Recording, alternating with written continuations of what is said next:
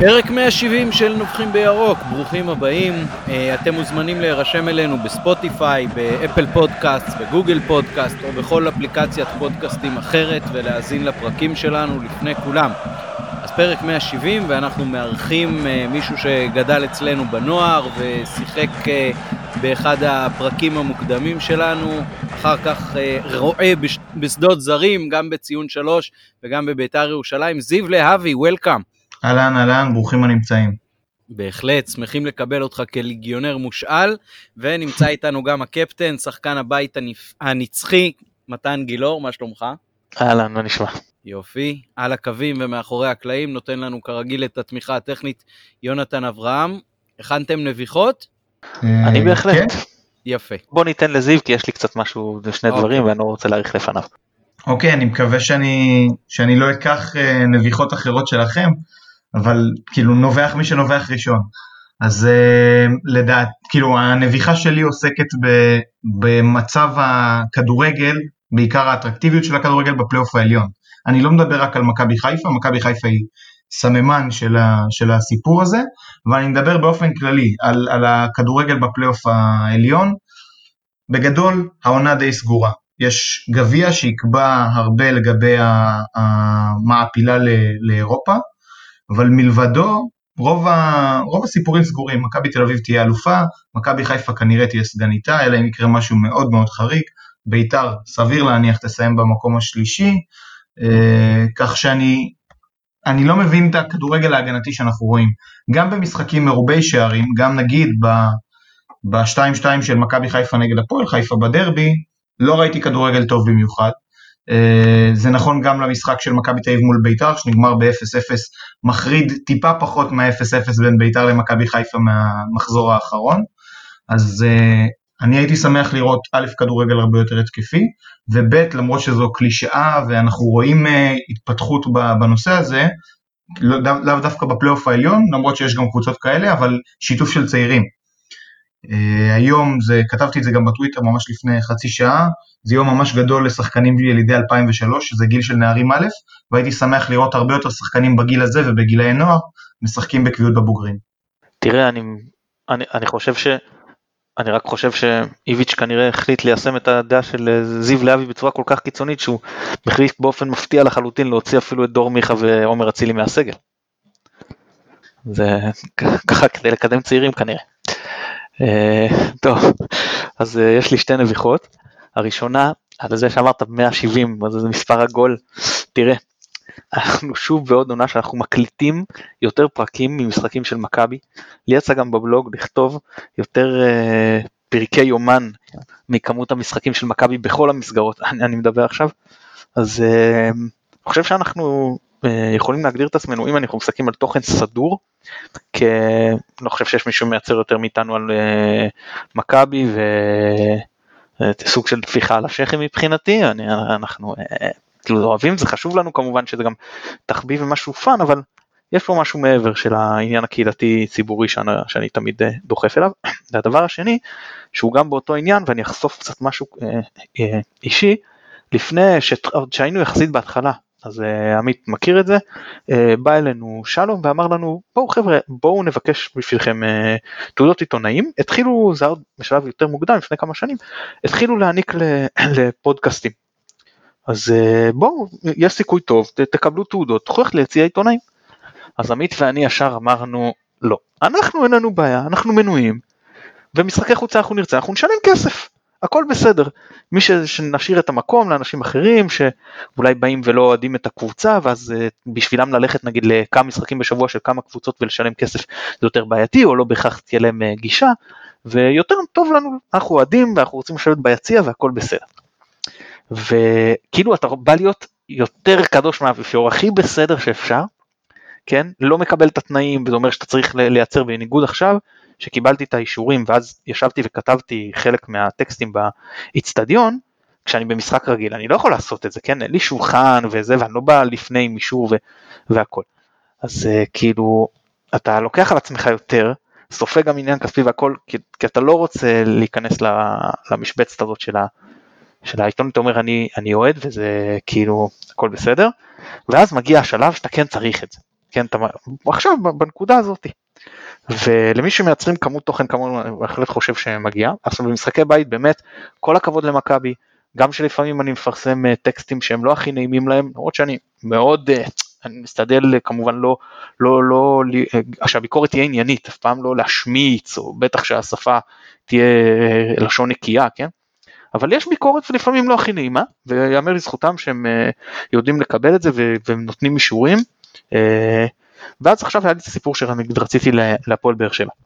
אז עכשיו עוד לא נתנו לי תשובה סופית, אבל הדוברת שלהם בצדק מבחינתה אומרת לי תראה לי תעודה. אז אומר תראי אין לי תעודה, יש לי התחייבות לשנה הבאה כי הבנו כבר את הסיטואציה. עכשיו לך תסביר לה, לא הסברתי, אבל לך תספר לה את כל הסיפור של רציתי להיות בסדר. ו- ולהיות כאילו הכי נקי וטהור ולא לבוא למקום של העיתונאי, לבוא מהמקום של, ה- של האוהד ועכשיו כאילו זה חוזר ונושך אותי באחוריים. אז uh, מצד אחד אני מבין אותה שהיא כאילו מה היא עכשיו תתעסק עם כל אחד שיבוא ויודעת בכלל מה זה נובחים בירוק או, או, או מה זה דה באזר שאני כותב מה זה מבחינתה היא לא מכירה את הדברים האלה באמת הכי פשוט זה לסרב אגב אני אומר זכותה שהיא עדיין לא, לא סירבה או לא החזירה לי תשובה.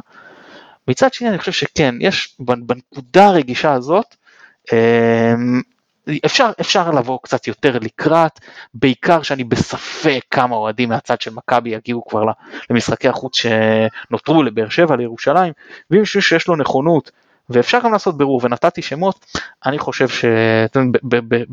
שבחוסר אובייקטיביות וגם בחוסר צניעות, אני אגיד שיש, אני חושב שהיה להעמיק פה את הבירור וכן אה, להעניק, ו, וזהו, וכולי תקווה שבאמת אני צריך לקבל אה, אישור למשחק, ואם לא, זה אני, אני זה יהיה מבאס, אני לא כאילו אהיה עצוב מזה, אבל אני ארגיש איפשהו מבחינת הנקודה הכוללת, כאילו לא, לא קיבלתי את הקרמה שהייתי אמור לקבל. זהו, קצת מהשיתוף עם ההרגשה האישית שלי. כן, אני כמובן אה, מסכים עם הדברים שאמרת, למרות שאני חייב להגיד, אני לגמרי לא תופס את עצמי כעיתונאי, אלא לגמרי לגמרי כאוהד, וגם הפודקאסט הזה הוא, הוא הסכת של אוהדים, למען אוהדים, ולא לשום אה, מטרה אחרת מבחינתנו, גם כשנכנסו עניינים של... אה, מחשבות על חסויות ומימונים וכאלה, אז זה לגמרי לא המקום שאנחנו נמצאים בו. הנביכה שלי, אני רוצה לגעת בפרשה של הכדורגלנים והקטינות, אבל מזווית אולי קצת שונה. Uh, אני רוצה להחמיא בסך הכל uh, למה שקראתי מרוב האוהדים של uh, מכבי תל אביב בטוויטר, שזה המקום שאני נמצא בו מבחינת רשתות חברתיות. אני חושב שרוב האוהדים תופסים את הפרשה הזאת אה, בראש ובראשונה בפן המוסרי שלה ולא בפן הפלילי שלה. זה דווקא מעניין ביחס לחברה, כי אנחנו רואים הרבה מאוד מהפוליטיקה היום בארץ, אה, הפכה קצת לעניין כמו של אה, קבוצות ספורט.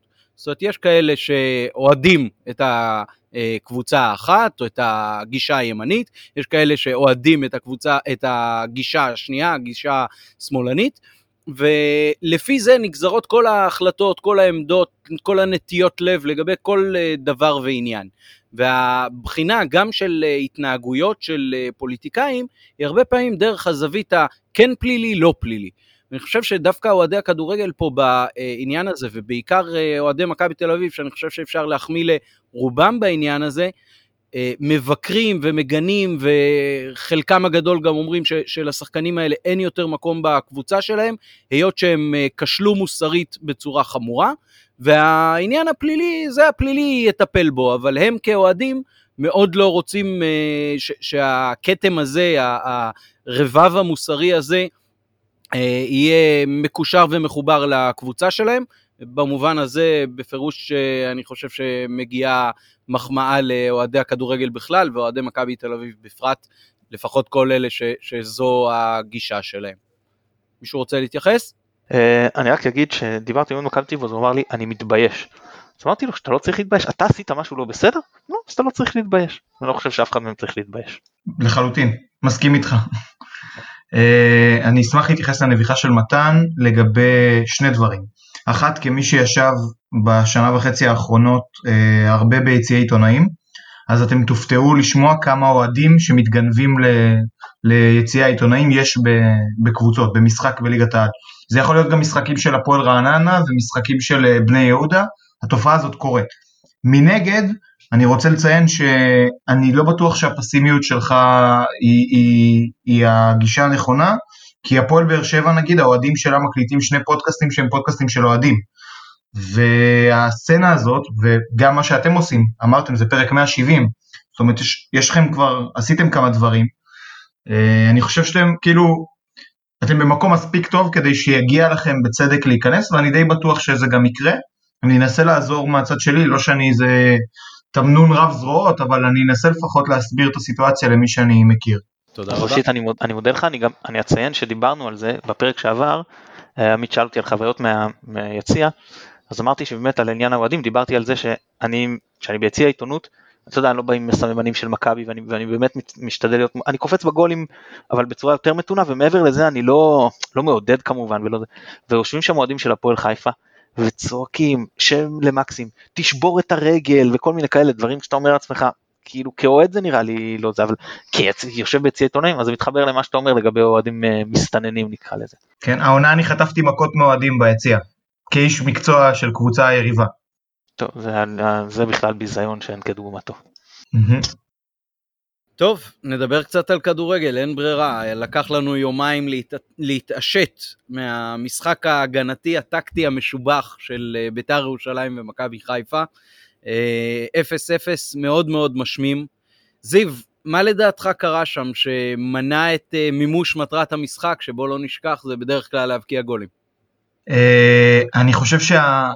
יש תמיד אחריות אה, ראשית ואחריות משנית. אז אני לא אפתיע אתכם, אני חושב שהאחריות הראשית על המשחק שראינו היא על בית"ר ירושלים. שוב, אני אציין בגילוי נאות, עבדתי שם עד לפני שלושה וקצת חודשים, אה, אז אני, אני מכיר את המערכת, אני מכיר את האנשים, ולמרות זאת אני אשתדל לבקר בזהירות רק את המהלכים שקשורים למשחק הזה. אה, יצא לי לראות הרבה משחקים של רוני לוי ממכבי חיפה בתקופה האחרונה, גם בפגרת הקורונה וגם בשבועות האחרונים, וראיתי שם שהוא עושה משהו קבוע כשהוא פוגש יריבה עדיפה, וזה עובר בהגנה מקו של שני שחקנים שנמצאים בקו ההגנה הראשון, לקו של שחקן אחד, ובעצם מערך של 4-5-1 במקום 4-4-2, כשאנחנו מדברים על ההגנה עצמה. אז אה, זה אחד הדברים ש, שהפריעו לביתר ולמכבי חיפה להפגין כדורגל יותר חיובי, ראינו את גרסיה שגם ככה הוא לא לוחץ מצטיין, נמצא בשפיץ של המערך ההגנתי, אה, והייתה סוג של פאניקה קצת מוגזמת כלפי וילצחוט. ראינו יחס מיוחד אליו באופן יחסי. אה, עידן ורד שהוא הקיצוני הימני ירד כל הזמן לאחור כדי לעזור לקונטה בדאבל אפ על וילצחוט, בדרך כלל עושה את זה אחד מהקשרים, בית"ר בחרה לעשות את זה עם שחקן הכנף, וזה פגע בו בחלק ההתקפי, זאת אומרת הוא היה כל כך מאחור, שהוא לא היה יכול אה, לצאת קדימה ברגע של חטיפת כדור. עד כמה הפאניקה הזאת הייתה גדולה, עברתי שוב על המשחק אחר כך, קונטה, השחקן של וילצרוט, שהוא מגן התקפי לכל הדעות, עבר לראשונה את החצי בדקה ה-13 של המשחק. זאת אומרת, היה פה, הייתה פה איזו כוננות uh, ספיגה של, uh, של בית"ר, ואני חושב שזה גם קשור ל, ל, היעדר ההיעדרויות של מכבי חיפה. מאז תחילת הפלייאוף היו חסרים כמה חלקים במכונה, נדבר על זה יותר מאוחר, על, על המכונה של מכבי חיפה ועל כל הסגנון ההתקפי, אבל עד עכשיו בכל משחק היה חסר יותר מחלק אחד, ובמשחק הזה היה חסר רק חלק אחד שכנראה ייעדר עד סוף העונה וזה אשכנזי, ולכן אני חושב שביתר נקטה במשנה זהירות. הבנתי. מתן, מה אתה חושב היה חלק שלנו אולי יותר בזה שלא כבשנו? אה, קודם כל נציין שגם רז מאיר היה חסר, חשוב להגיד, וליאו, לא סתם, כן, אבל... אה, אה, תראה, אני, אני בגדול יש פה אני אתייחס קודם כל לסיפור עם וילצחוט. אני רוצה להגיד שזה הבחנה מצוינת וזה גרם לווילצחוט שבשני המשחקים הקודמים היה מכדרר המצטיין של מכבי וכנראה השחקן שייצר היה הכי מסוכן להיות משמעותית פחות מסוכן פה עם נגד ג'רלדה שהוא עשה 6 מ-8 בכדרורים אני לא טועה ונגד הפועל חיפה אני לא זוכר מי היה שם אולי מלול לא זה עשה שם 5 מ-7 אז הפעם זה היה 1 מ-6 בניסיונות כדרור אה, זה היה פה סיפור של דאבל אה, טים שבאמת הצליח, אה, פגע כמובן בית"ר ירושלים התקפית אבל הגנתית זה, זה הצליח. מבחינת המאקרו, באו שני מאמנים שתיקו התאים להם. מה המטרה של מכבי כרגע? להישאר מקום שני, כאילו מה לעשות, אנחנו לא, באליפות כנראה לא נזכה. ומה המטרה של בית"ר ירושלים? נשאר במקום השלישי, ותיקו משרת היטב את שתי המטרות האלה, כל אחת את המטרה שלה. עכשיו, יכול להיות שבית"ר ירושלים יכולים להסתכל למעלה ולקחת יותר סיכון או משהו, זה, זה ברור שזה לונג שוט ובניהול סיכונים, בטח כשאתה מדבר על רוני לוי, אז אתה מניח שהוא ילך פה על תיקו. אני אומר בית"ר ירושלים באמת הייתה זאתי שיותר הלכה לכיוון של תיקו משלב הרבה יותר מוקדם. לא שמכבי התנפלה והייתה מאוד להוטה לנצח עם לקיחת סיכונים ברמת הרולטה, אבל אה, כן היה נראה שהיא יותר מנסה, אה, אבל לא ממש מצליחה. עכשיו אה, תראו, אני אגיד, מכבי לא שיחקה טוב, אבל אני לא חושב שזה היה כזה קטסטרופלי, כמו שניסו לצייר את זה הרבה בתקשורת, ולמה אני מתכוון, זה נכון שלא ממש סיכנו את השער, אבל היה הרבה פעמים, כאילו גם במשחקים שלא לא פחות ממשחקים ש, שנראו התקפית הרבה יותר טוב, ששחקנים בנקודות להכניס כדור לרחבה, שאתה, את השחקן שאתה רוצה שם היה שם עם הכדור ודי פנוי. אני מדבר על מבוקה כמה פעמים, אני מדבר על שרי, אני מדבר על מקס, אני מדבר על uh, סאן, אני מדבר על וילצחוט שקיבלו כדורים בנקודות של חזיזה, ש, ש, שהם יודעים לבשל מהם ולא הצליחו לתת את המסירה האחרונה אפילו במהלך האחרון. סלליך, הפס הכי פשוט שיש, אתה מעמיד את אה, עווד אחד על אחד מול שוער, גם לא הצליח לתת את זה. כאילו אז אתה אומר נכון, לא יצא פה שום דבר כבעיטה אפילו לא לשער ולא למסגרת וזה לא מוסיף לך ל-XG, אבל כשאתה מנתח את הסיטואציה במשחק, באותו שנייה זה נראה לך מצב אה, כאילו התקפה מסוכנת. זה היו התקפות עם פוטנציאל סכנה, לא מעט, אבל חוסר דיוק פשוט נוראי במסירה האחרונה, אה, זה לא שכל הסכמה ההתקפית כשלה מבחינה הזאת, כן? אה, זה, זה לגבי העניין ההתקפי, הגנתית סך הכל באמת בית"ר ירושלים לא ניסתה הרבה, מה שהיא ניסתה מכבי בקלות לא אופיינית, בכלל לא אופיינית. אה, חיסלה, אה, החזרה של אה, נטע לביא, למרות שהוא לא היה איי איי איי, אבל החזרה השפיעה שלו וזה משנה את כל המערך של הקבוצה. זהו, אז, אז, אז זה מהבחינה של כאילו איך הגישה שכל אחד בא למשחק ומה שזה, ואז אתה יכול לדבר גם על שחקנים שאנחנו, על ציוותים ועל חילופים, הנה מרקו אמר אפילו, כל אחד מהחילופים פגע, ודיברנו על זה ש... אה, בפלייאוף הוא לא מספיק חושב מחוץ לקופסה, יש לך שחקנים רעבים על הספסל, קודם כל תנצל את כל החילופים, שאתה רואה שיש כל כך הרבה שחקנים עם אה, בעיה בכושר הגופני, אז אפשר להחליף אותם ואפשר לרענן, ויש לך שחקנים, הנה עווד שעלה ושיחק בעצלתיים הוא התנהל, זה היה פשוט שערורייתי, הגישה שלו למשחק הייתה כל כך גרועה, אז יש את נחמני על הספסל שאפשר להכניס, ואם אתה מרגיש של אה, בית"ר ירושלים בחלק האחרון של המשחק, כאילו אה, אמרה אוקיי אולי עכשיו ננסה לגנוב את זה. וכן ניסתה יותר לקחת יוזמה. אז פה אולי המקום להכניס את אה, מאור לוי וכן לחזות להחזיק יותר בכדור בחזרה.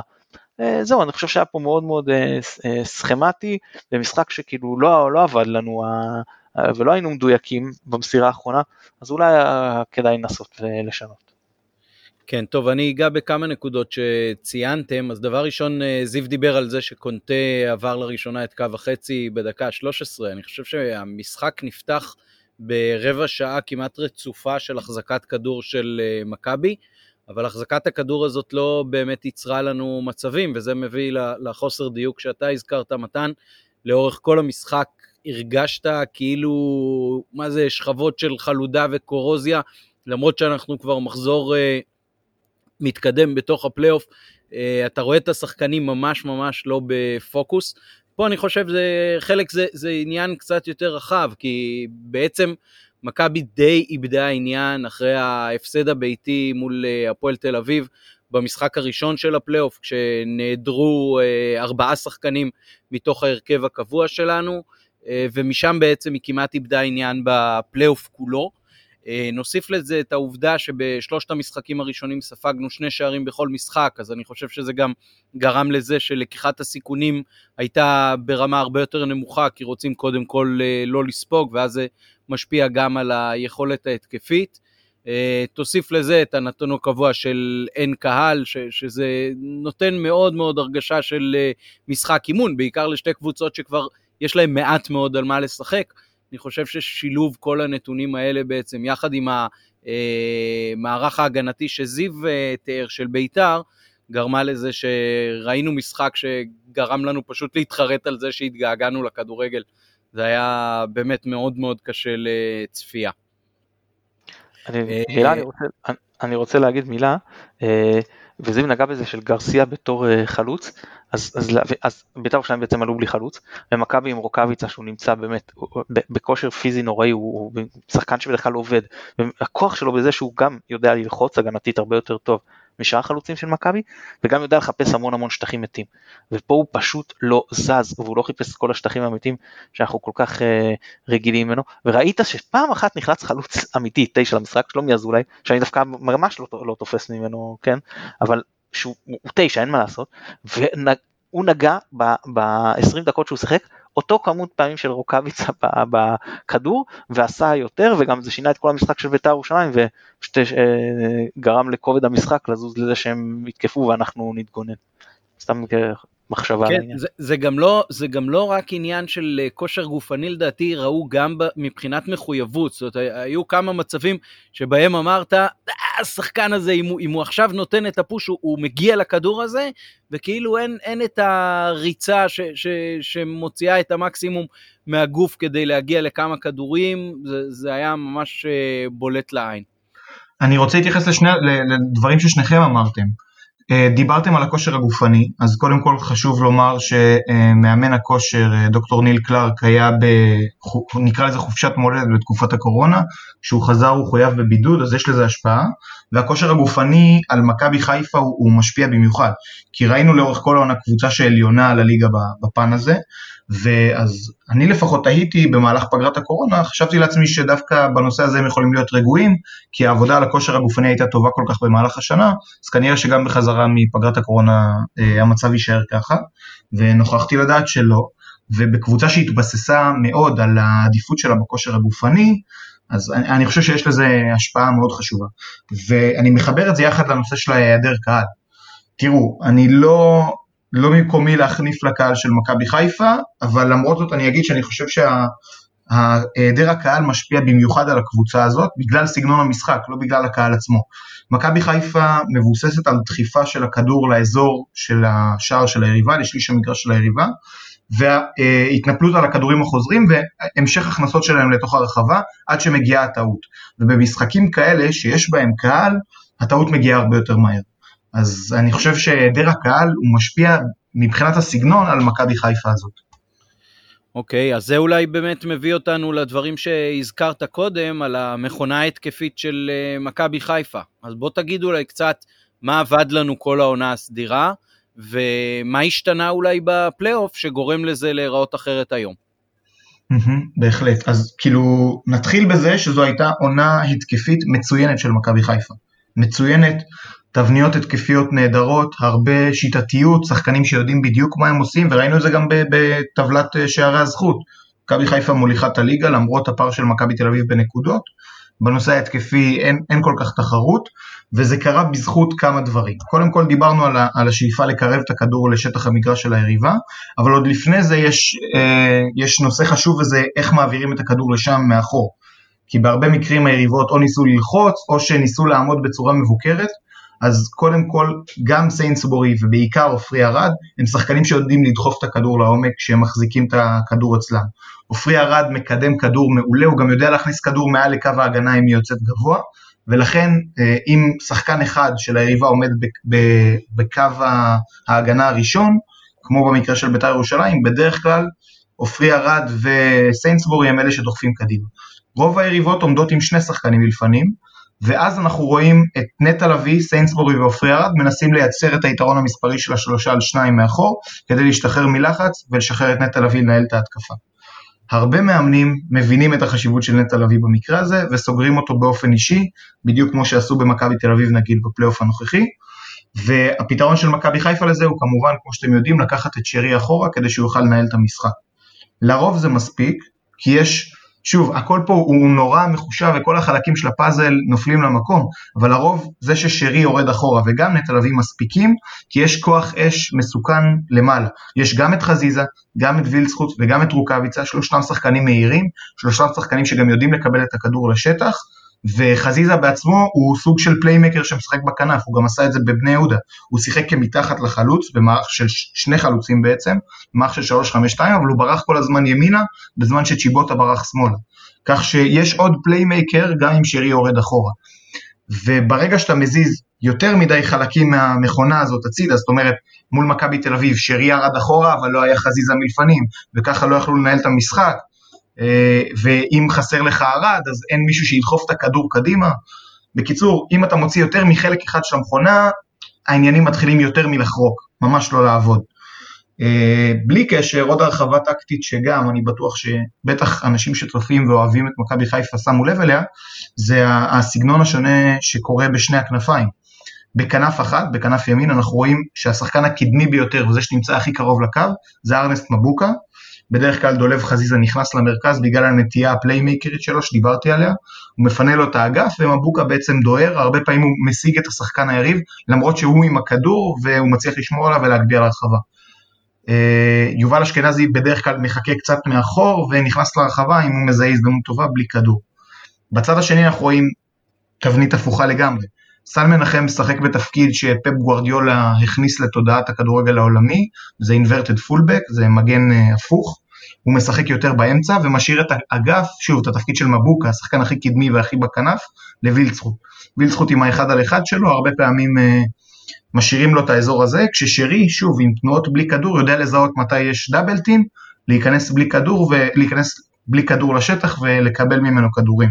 זה ממש תבנית שראינו כמה גולים של מכבי חיפה ממנה. וזה מתחבר לכל מה שאני אומר בפלייאוף. המשחק נגד בית"ר היה המשחק הראשון שבו כל החלקים חוץ מאשכנזי היו שם. ארד שיחק, נטע לביא שיחק, פלקושצ'נקו לא יכול לעשות את העבודה של אשכנזי, זה ברור, בעיקר כי בתכונה הכי ספציפית של אשכנזי, שזה ריצה לאורך כל המשחק ותנועה בלי כדור, זו החולשה הכי גדולה של פלקושצ'נקו לטעמי. לכן אני חושב ש, שזה עדיין נראה לא מספיק טוב, ביחד עם היעדר הקהל והכושר וכן הלאה, אבל זה אמור לעבוד כשכולם כשירים, ונראה שזה המצב להמשך הפלייאוף. מתן, אתה רוצה להתייחס לזה? לא, לא, מצוין, גם הרבה דברים שנגענו בהם בעבר, והם משלימים את זה וזה משלים אותם, וזה, אני מסכים מאוד אגב לגבי הסטטיוס של, של אה, מקס, אני רק, רק על זה אני אגיב, שדיברנו על זה שאשכנזי נותן לנו הרבה דברים התקפית, וזה גם מה שאנחנו צריכים נגד קבוצות מתבנקרות, כי הוא יודע למצוא את החללים המתים והוא, והוא נכנס מה, מה, מהקו השני כל הזמן, ויש את הבור הגנתית. כאילו שאתה אומר מה ה trade-off שלי מול, אם אני מוותר על אשכנזי, מה אני רוצה? אז אני רוצה עוד קשר אחורי, נכון? שיהיה ליד אה, נטע ו, ויעזור אה, לבלום את ההתקפות של היריבה. אז פה אני לא מקבל את זה, אני מוותר על מה שאשכנזי נותן לי התקפית, ואני לא מקבל כלום יותר טוב הגנתית, להפך, מקבל אפילו משהו עוד יותר גרוע הגנתית. זיו, אני אשאל אותך שאלת המשך לדברים מאירי העיניים. Uh, חלק גדול מהביקורת שלנו על מרקו זה ההסתמכות על uh, 11 קבועים ובעצם uh, יצירת יובש בספסל והתרומה שלו שהייתה מועטה מאוד. עכשיו כשעל הספסל היו פוקס, קשר אחורי שהגיע עם ציפיות מאוד גדולות וירדן שואה שבטח הוא שם גדול מבחינת האופציות ההתקפיות, עד כמה מרקו יכול היה באמת uh, לשלב אותם ולהשתמש בהם בלי לשבור את התבנית הזאת, או מה הוא היה צריך לעשות כדי שהם כן יהיו חלק מהרוטציה. אה, אלה שני מקרים שונים, את פוקס אני מכיר, מה זה מכיר? ברגע שמכבי חיפה הודיע שהוא חותם, נכנסתי קצת לבדוק אותו כחלק מההכנה שאני עושה לקראת כל הקבוצות בליגה, והוא היה נראה לי מצוין, הייתי בטוח שזו פגיעה, אה, הוא גם שחקן בסגנון של נטע לביא, ולכן לא ציפיתי ש, שתהיה פגיעה, ש, שתהיה בעיה לשלב אותו.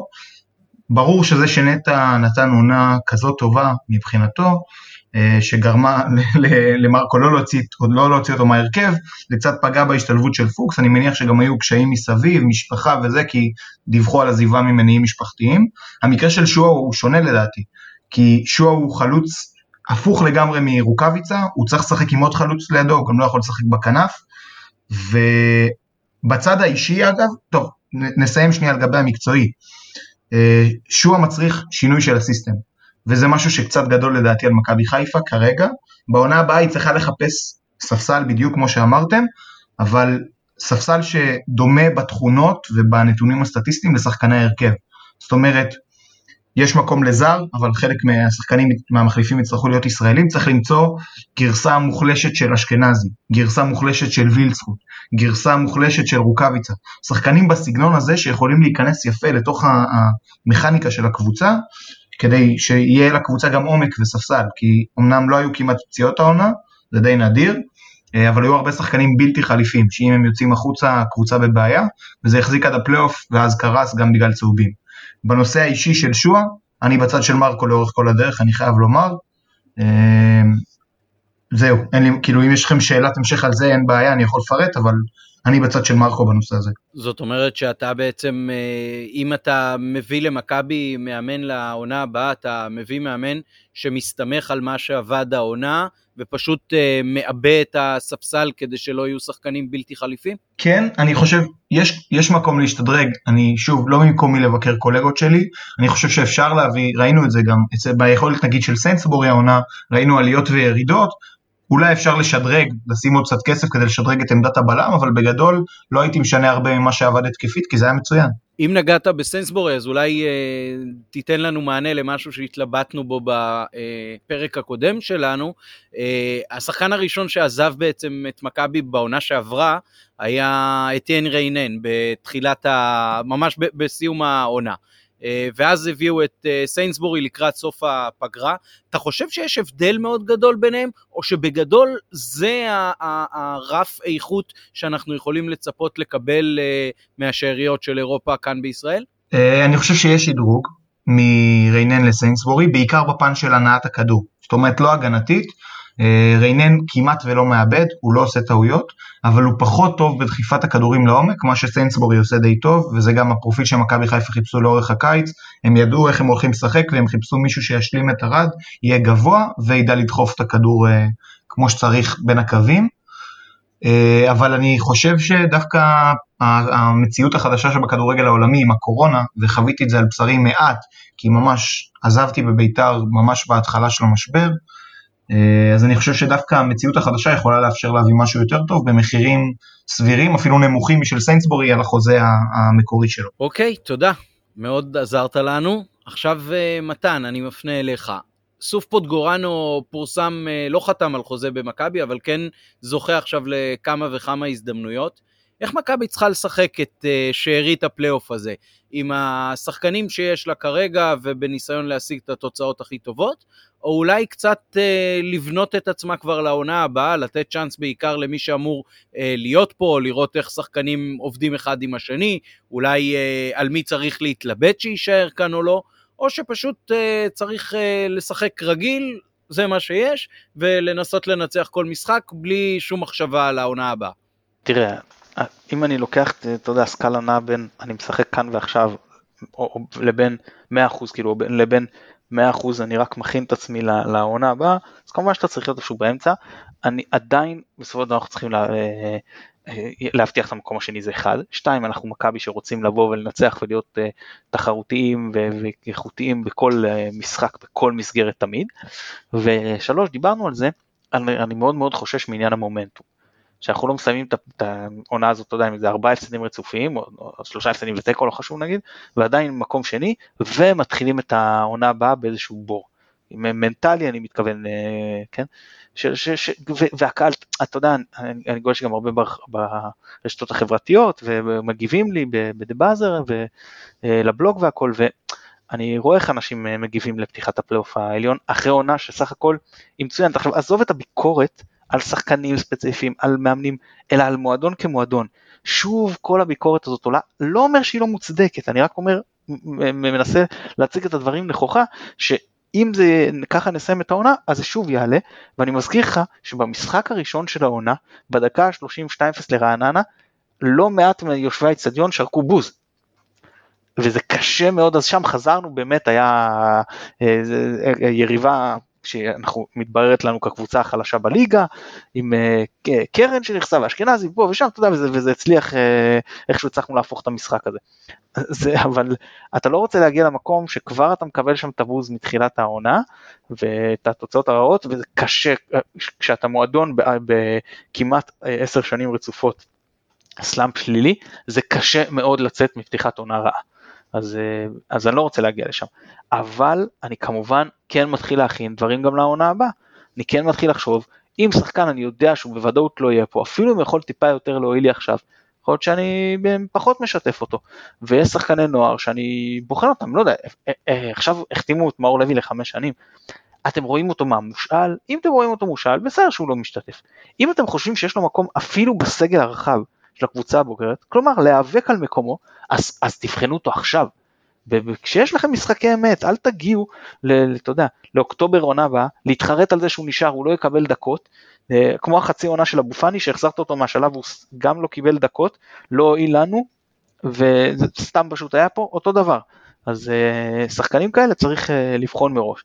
ואם אתה רואה שלעווד יש בעד גישה, ואתה חושב, אבל שהוא לא מספיק טוב ואני רוצה למכור אותו, אז אולי פחות לתת לו דקות. ואם אתה חושב שאני אשיל אותו, ובקבוצה אחרת אולי הוא כן יפרח, אז אולי כן שווה בכל זאת להשאיר אותו כמה שיותר בקו של שחקן ש, שמשחק. אז אומר, כל השיקולים האלה צריכים uh, להיכנס, אנחנו כבר לא במוד שהיינו, אתה יודע, נגיד עד המשחק מול מכבי תל אביב, של הולכים all in על האליפות וזה מה שצריך לעניין עכשיו.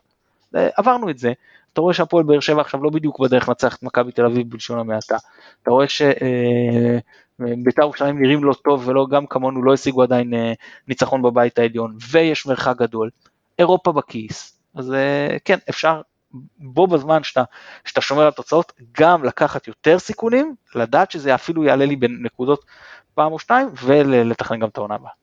זיו, כסקאוט או כאנליסט, יש איזושהי הסתכלות מיוחדת על uh, משחקים כאלה? יש בכלל משקל לאיך שחקנים נראים בגרבג' 2 הזה, שהוא גם בלי קהל ומרגיש כמו משחקי אימון?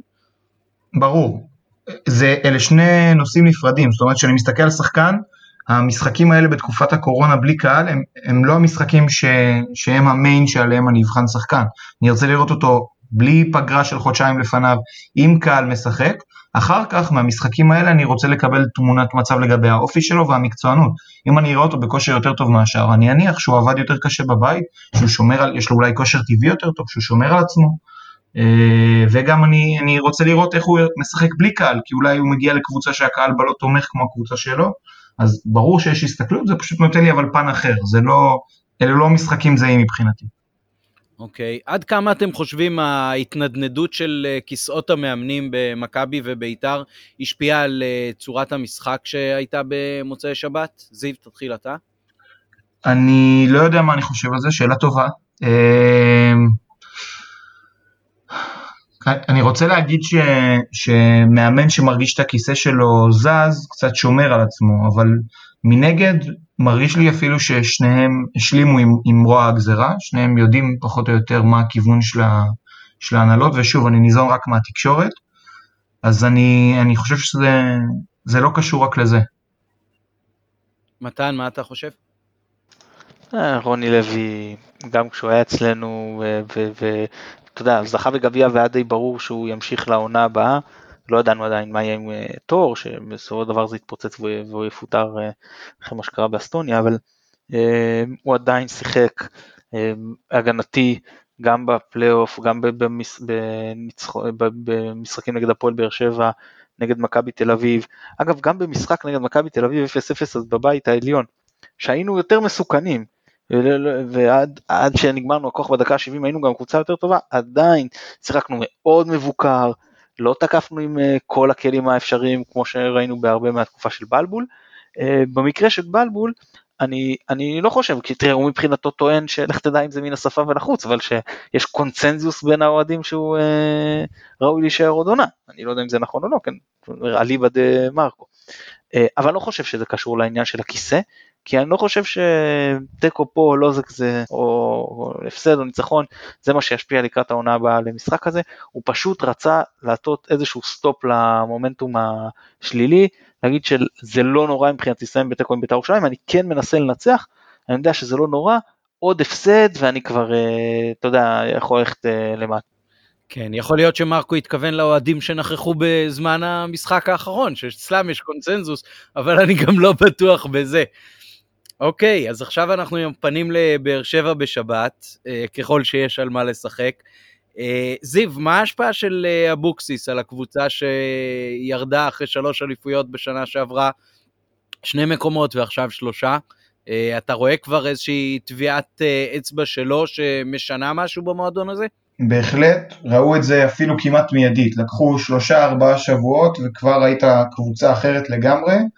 אה, בינואר עם הרכש שהגיע, בעיקר אה, אלטון הקולאצה, אה, השיטה, השוני העמיק, אז לגבי, לגבי המערך הוא לא שינה הרבה, בכר הוא היה מאמן שאוהב לגוון בין 352 לבין 433, אבוקסיס שומר על זה, הוא מקבל באהבה את ה-433 ונשאר גם נאמן ל-352 המזוהה שלו מבני יהודה ומבני סכנין.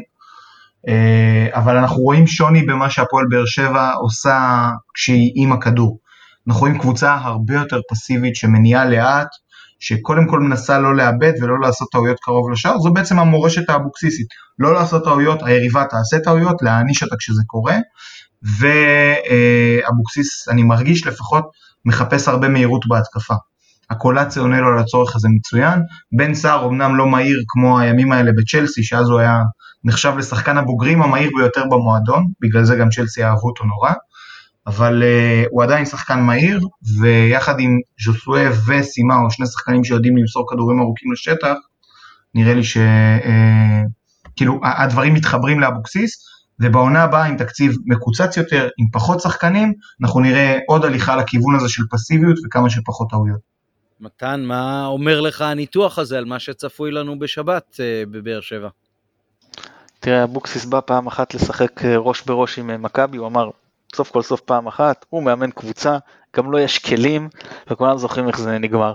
אחרי זה הוא, כמה ימים אחרי זה הוא בא ואמר, אוקיי, אני חוזר את אבוקסיס, מה שאני יודע, מה שאני מכיר, יש מולי קבוצה טובה, אני סוגר את המשחק, ואני יודע לעקוץ, וראינו איך זה נגמר.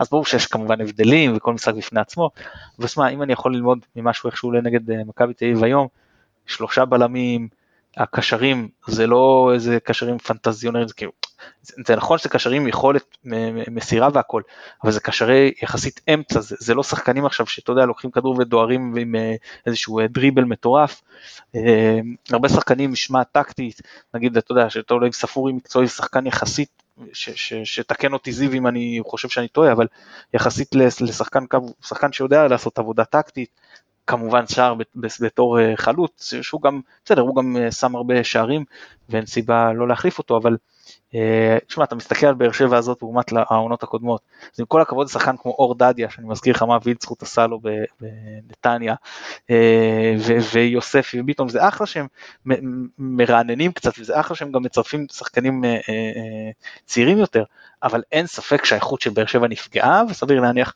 שהיא עוד יותר תיפגע בשנה הבאה, וזאת קבוצה שאני מזכיר, תמיד הייתה מאוד דומיננטית בטרנר, גם נגדנו, גם נגד מכבי תל אביב, נגד בית"ר ירושלים, זו קבוצה שבטרנר היא באה להחזיק בכדור, היא באה לתת את הטון, וגם כשהיא מפסידה זה כי עקצו אותה, ולא כי מישהו אה, שלט מולה ושטף את המגרש, למעט פעם אחת שהם נגיד נגדנו בעשרה שחקנים אז זה, זה כן. אגב אני מזכיר לך משחק הם היו נגד מכבי תל אביב בעשרה שחקנים והם נתנו את הטון והם ניצחו את המשחק 2-1 באמת הצגה מצוינת שלהם. יחי אה, ההבדל הקטן מתקופת וואקמה. כן כן ברור אין ספק. אה, לא אבל אתה יודע גם אחרי שהוא עזב אז עדיין גם במשחקים שניצחנו שם עדיין הם אלה שהחזיקו יותר בכדור ואנחנו קבוצה של הרוב גם נגד מכבי תל אביב החזקנו יותר בכדור. בבלומפילד בשני המשחקים. ועדיין נגדם בטרנר הם החזיקו יותר מאיתנו בכדור, נכון זה תלוי גם בשער המוקדם והכל, ועדיין, הם, הם באים לתת הטון, אבל מצד שני לאבוקסיס מאוד נוח שהכדור יהיה אצלנו, ההרכב שהוא, אה, שהוא העלה היום, אם הוא יעלה איתו זה כן הרכב שיודע להחזיק בכדור, אבל זה הרכב שגם פחות יודע להעניש, כאילו זה כן הרכב שבא לתת את, הטון, ואני לא חושב שהוא יעלה גם ככה נגדנו, אני כן חושב שהוא ילך על הרכב שכן יודע לעקוץ, זאת אומרת יהיה שינויים מהרכב נגד מכבי תל אביב. וזהו, ולראשונה בטרנר אני חושב שהוא יבוא, מולנו אני מתכוון, הוא יבוא לתת את הכדור ולשבת מאחורה. כן, גם, זו גם הערכה שלי. עכשיו, באר שבע ממשיכה בינתיים במסלול הגביע והפילה לגמר. עד כמה לדעתכם יש לזה השפעה מבחינת היכולת של הקבוצה? זה שומר על התחרותיות שלה ועושה אותה יותר מסוכנת, או שהיא שומרת על הרגליים ומחכה רק לגביע, ועד אז היא בעצם אה, בליגה קצת אה, נותנת ליריבות? זיו. להערכתי, באר שבע תשמור על הרגליים. זאת אומרת, הם, אני לא חושב שהם יעלו בהר, בהרכבים מוחלשים לאורך כל משחקי הפלייאוף עד הגביע, שצריך לציין, הוא בעוד כמעט חודש, אבל הם כן מאוד ייזהרו, השתדלו שלא לא לפצוע אף אחד משחקני ההרכב הראשי, אנחנו שומעים שדוד קלטינס ככל הנראה גמר את העונה, הוא לא שחקן הרכב, אבל נניח פציעה נוספת של שחקן בעמדה הזאת, יכולה ליצור להפועל באר שבע בעיה. כך שאנחנו כן נראה את ההרכב הראשון כדי שאבוקסיס יתרגל את השיטה שלו, הוא לא מרוצה עדיין מהקבוצה, היא אמנם אבוקסיסית אבל היא לא מבצעת את הדברים שהוא רוצה בצורה איכותית מספיק, ולכן הוא ישמור על, ה, על השיטה ועל מרבית שחקני ההרכב, את הרוטציות הפרסונליות אנחנו נראה יותר לקראת הגמר עצמו. אוקיי, okay, מתן, מה אתה חושב? תראה, זה ברור שמצד אחד כל השחקנים באיזשהו מקום כבר חושבים על הגמר, אה, מצד שני, אה, תראה זה גם נותן להם משהו לשאוף אליו ואז לשמור על רמה גבוהה, אתה רוצה לשמור על תחרותיות, אנחנו רואים בליגות אה, בחירות באירופה, שהליגה נגמרת בפברואר מרץ, וזה דופק את הקבוצות הבחירות בליגת האלופות, כי כאילו בליגה כבר אין להם על מה לשחק, ופה צריך לשמור על מתח. ודבר שני, הם צריכים לקחת בחשבון שהם גם יכולים להפסיד בגביע, ואז אירופה הלכה להם, והם עדיין צריכים לשחק בליגה על אירופה. וזה לדעתי הדבר המקצועי, המנטלי, סליחה, שאבוקסיס צריך להחדיר בשחקנים. חבר'ה, זה לא רק על מיקום, וזה לא רק על כבוד, וזה לא רק על מומנטום, וזה לא רק על לשמר את עצמנו כמה שיותר מוכנים לגמר גביע, זה לשחק על אירופה. כי במשחק אחד, אתה יכול, שחקן יכול להחליק, ועל זה החליק קיבל אדום ופנדל, ועל זה נגמר לך המשחק בדקה הראשונה. זה דברים שקורים. אני מזכיר לך חבשי בשטרסבורג, תחילת העונה, הם לא עשו כלום.